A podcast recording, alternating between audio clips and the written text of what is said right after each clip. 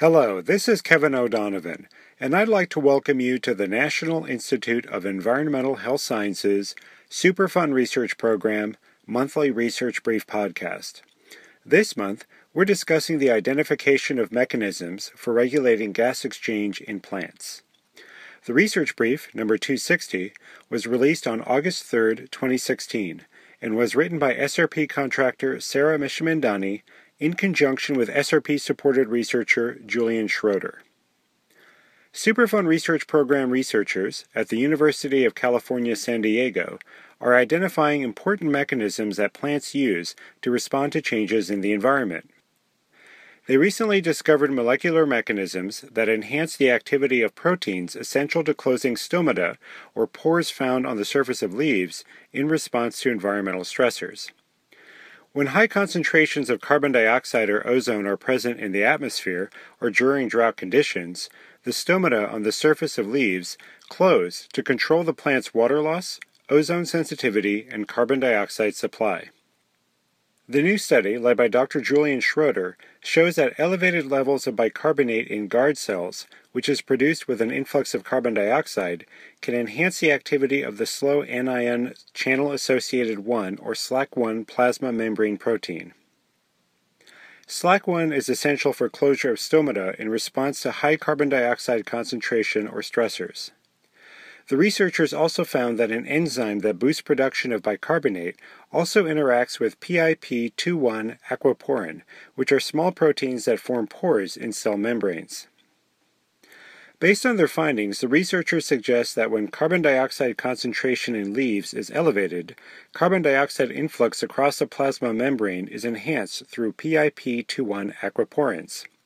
PIP21 aquaporins then interact with enzymes that enhance the production of bicarbonate, boosting the activity of SLAC1.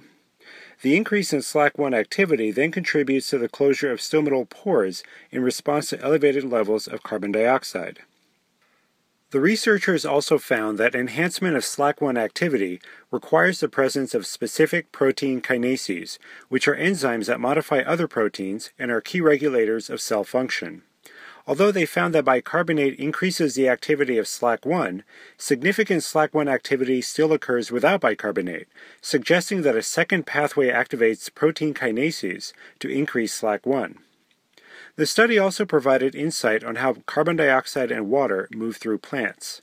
Carbon dioxide and water are transported across membranes in plant cells via aquaporins.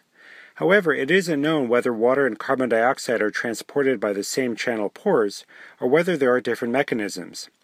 Because a mutation in the PIP21 aquaporin disrupted both water and carbon dioxide transport, the researchers propose that both are transported through common pores, but more research is needed to confirm this finding. This research is identifying mechanisms by which plants can use water more efficiently, which is of relevance when using plants to remove toxicants from soils in regions of limited water availability. The UCSD Superfund Research Program work to identify molecular and biological systems in plant cells has also led to the parallel discoveries of genes encoding the central heavy metal detoxification enzymes in plants. Based on this ongoing work, UCSD Superfund Research Program investigators are determining the molecular mechanisms by which plants accumulate toxicants.